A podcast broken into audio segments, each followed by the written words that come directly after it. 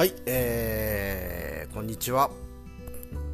5月1日、5月入りましたね。え時間は15時18分です。えー昨日の晩はですね、え実は今、あやなるさんが来てまして、あやなるさん、樋口塾の管理人をされてる方ですね、ポッドキャストを5本配信しているという、うまあ、つわものですよね。あやなるさんがですね、えーご夫婦で、えー旦那さんと一緒に石垣に今ずっと来てまして、えー昨日は最後の夜ということで、えー飲みに行ってきました。えーっと9時半ぐらいから飲んで帰ったのが1時半過ぎということでねかなりがっつり飲みましたけどやっぱりあれですね樋口塾の人とか古典ラジオのコミュニティの人とかはなんか割ともう面識があるので話しててね全然普通に楽しいんですよね。なんか変な遠慮もないしみたいな。意外と言いたいことを普通に話せちゃったりとか。えー面白いですね。ポッドキャスト始めてこんな感じの知り合いが増えてきて非常に楽しいです。はい。でですね今日はですねちょっと反省会というかですねかぼちゃ、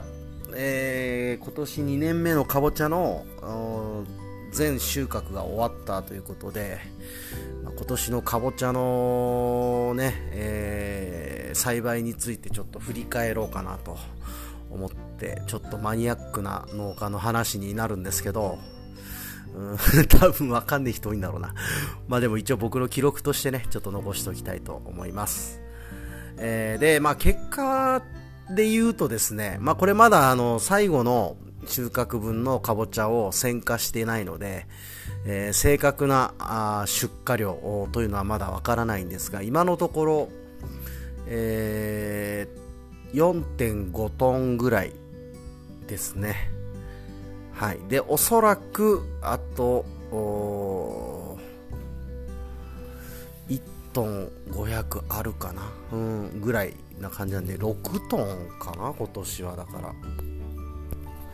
6トン、えー去年がですね10トンだったんですよ。って考えると、まあ、やっぱだいぶ収穫量としてはあ少なかった年ではあります。まあ、去年がビギナーズラックで良すぎたというのがまず一つ。まあ言ってみたらでも今年ぐらいでもすっごい悪いわけではないです。ぶっちゃけ。あの僕のやり方は僕の師匠のやり方はですね、えーまあ最低限の利益が上がるような作り方になってるのでそれをやってるので、えーまあそこまでひどいわけではないんですが、まあ、自分の目標としては7トンから8トンぐらい取りたいと思っていたのでそうやって考えると、まあ、目標にはちょっと遠かったなという、まあ、そういう年になりました。でいろいろと反省点はありまして、まあ、一つはバイラスというこれは1期目かぼちゃ1期目2期目といって、まあえー、とちょっと時期をずらして僕は今回作ったんですけども1期目についてですね1期目がだいたい11月の半ばぐらいに植えたかぼちゃに関してはですねまあここの春さんつぶやきでも話はしていると思いますがバイラスという、まあ、主にアブラムシとかあとウリハムシという虫から媒介して虫を媒介してね移っていく病気があるんですよ。これにやられましたね。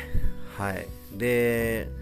まあ、防ぐ方法としてはえーっとやっぱりまめな防除と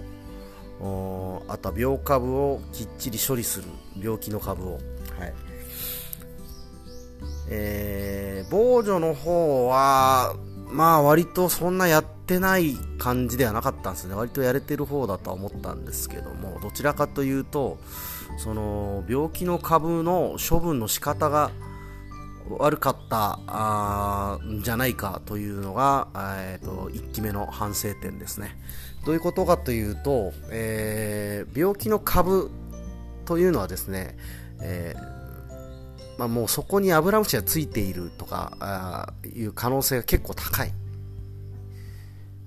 えー、でそのかアブラムシを、えー、畑に落としてしまうとまた違う株に乗り移ってですね病気を移すということが起こると考えられるというか、まあ、そういうことがあるという話をねあの先輩農家から聞きました。で本来であればやっぱビニール袋大きいビニール袋みたいのに入れて、えー、畑から持ち出す。のが、あのー、一番いいとされているらしいんですけどもちょっとそれは怠ってましたね、えー、袋にも入れてなかったし畑の脇に最初の方は結構捨ててて、まあ、今考えるとそこから移った可能性はかなり高いなと思ってます。はい。基本を忘れてはいかんというおろそかにしてはいかんというね、まあ、これはまあ、防げたものだし次回以降はね同じことを繰り返さないようにはしたいんですけどね。でこれはですねそうですね。来年はですね対策としては、まあ、まずその病株の処分の仕方をやっぱり変えると。特に初期小さい頃は、えー、まあ、株の処理もしやすいのできっちりそれをやりやりたいなというところですでもう一つはですね、えー、害虫の障壁害虫をこう防ぐためにソルゴというのを、まあ畑の真ん中とかに植えてちょっと畑を区切るということを来年ちょっとやってみようかなという気がしててこのアブラムシとかウイヤムシもこう普通に飛んで移動していくわけですけどこう途中に高い作物とかあそういう障害物に当たるものがあるとそこで止まるっていう話をね、えー、お聞きしまして来年はそれもちょっと病気をが広がりすぎないように、えー、そういうのも考えたいなと思ってます。はいえー、2つ目、えー、は薬害ですね。これは、えーとまあ、すげえ天気のいい日にあの薬をまいたりすると新芽あと、ね、葉っぱが焼けたりするんですよ。枯れるというか、まあ、焼けるっていう表現をするんですがそれで葉っぱを焼いたり新芽を焼いたりしてしまってですね初期生育不良になった畑があってですねでだいぶ生育が遅れてたんで、まあ、ちょっと液肥をいつもより多めに入れて追い込んだんですけどそれがまたあだとなりまして、えー、植物っていうのはこう栄養成長成長と生殖成長っていうのがあってこう自分の葉っぱや枝を伸ばしていく段階と実をつけていく段階っていうのがあるんですよね。で、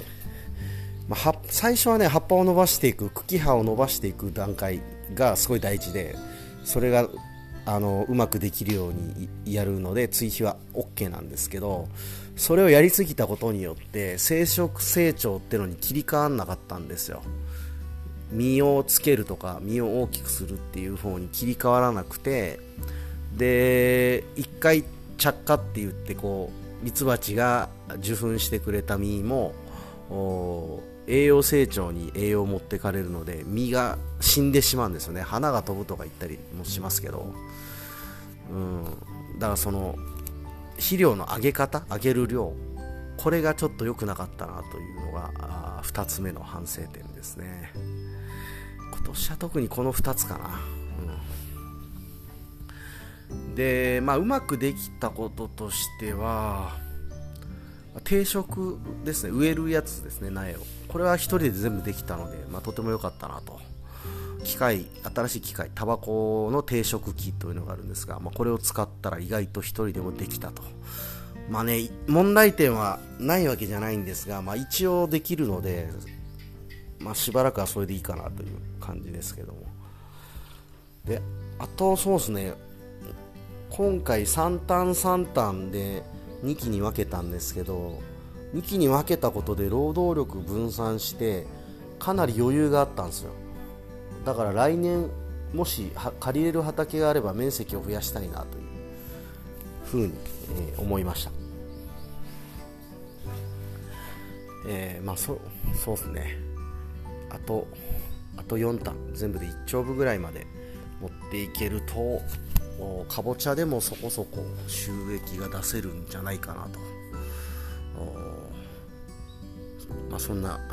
気がしております。でそうですね。来年の課題みたいなものを考えた時にですね一番今回なんか面倒だなと思ったのが水やりなんですよ。冠水と言ったりするんですが、えー、これがまあ出しに行くのに畑にいて止めに行くのに畑に行くという移動をしないといけないので結構これが、あの時間のロスになってるなというのは感じていて。でこれをなんとかしたいなというのが一つですね、まあ、自動で電動でこうね、あの例えばスマホでピピピって知れ出すと水やり始めてえ止めると止まるみたいな仕組みもあるらしくてですね、まあ、ただこれが電源がないとこでソーラーとかで果たして起動するのかとか、まあ、いろんな問題はあると思うんですがもしこれができたらめちゃめちゃ作業効率上がるなという気がしてます。あとは、まあ、さっき失敗で挙げた着火時期の非売管理ですね。肥料の管理、えー、これの見極め、うん。これが上手い人が多分いいかぼちゃ取るんでしょうね、うん、で、まあ、あと最後に収穫時の人手、えー、をやっぱりこう確保どうやってするかというところでいろいろ考えていることはあるんですが、まあ、そのうちの1つぐらいは実現したいなというところです、まあ、具体的に言うと、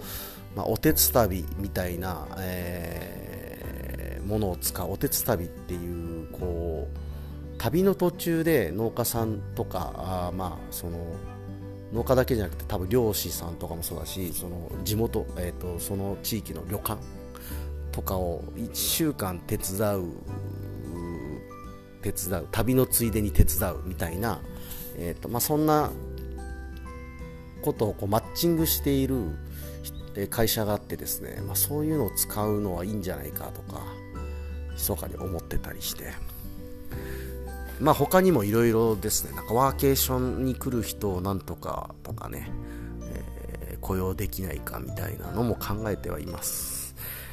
まあその辺を実現できたら、その人手不足みたいなところもね、解消できるかなと。まあ基本的にその自分にはいい友達が結構おるので、えー、来れる時間だけでも手伝いに来てもらって、でえー、それとそれでもう今年の収穫は少人数で全然乗り切れたんですが畑が大きくなったりとかねするとやっぱ収穫大変だったりとかありますので、まあ、なんとかここいい確保の仕方をね思いついて、えー、クリアできたらななんて、まあ、でこれかぼちゃで使えたら多分パインでも使えるだろうしなんかいろんな使い方があるなと思ってってる感じですねはいというわけで、えー、今日はちょっと真面目な話、かぼちゃの栽培の振り返りみたいなことを話してみました。あちょっと退屈だったかな。まあでも自分の記録なんで、はい、聞いてくれた方、本当にありがとうございました。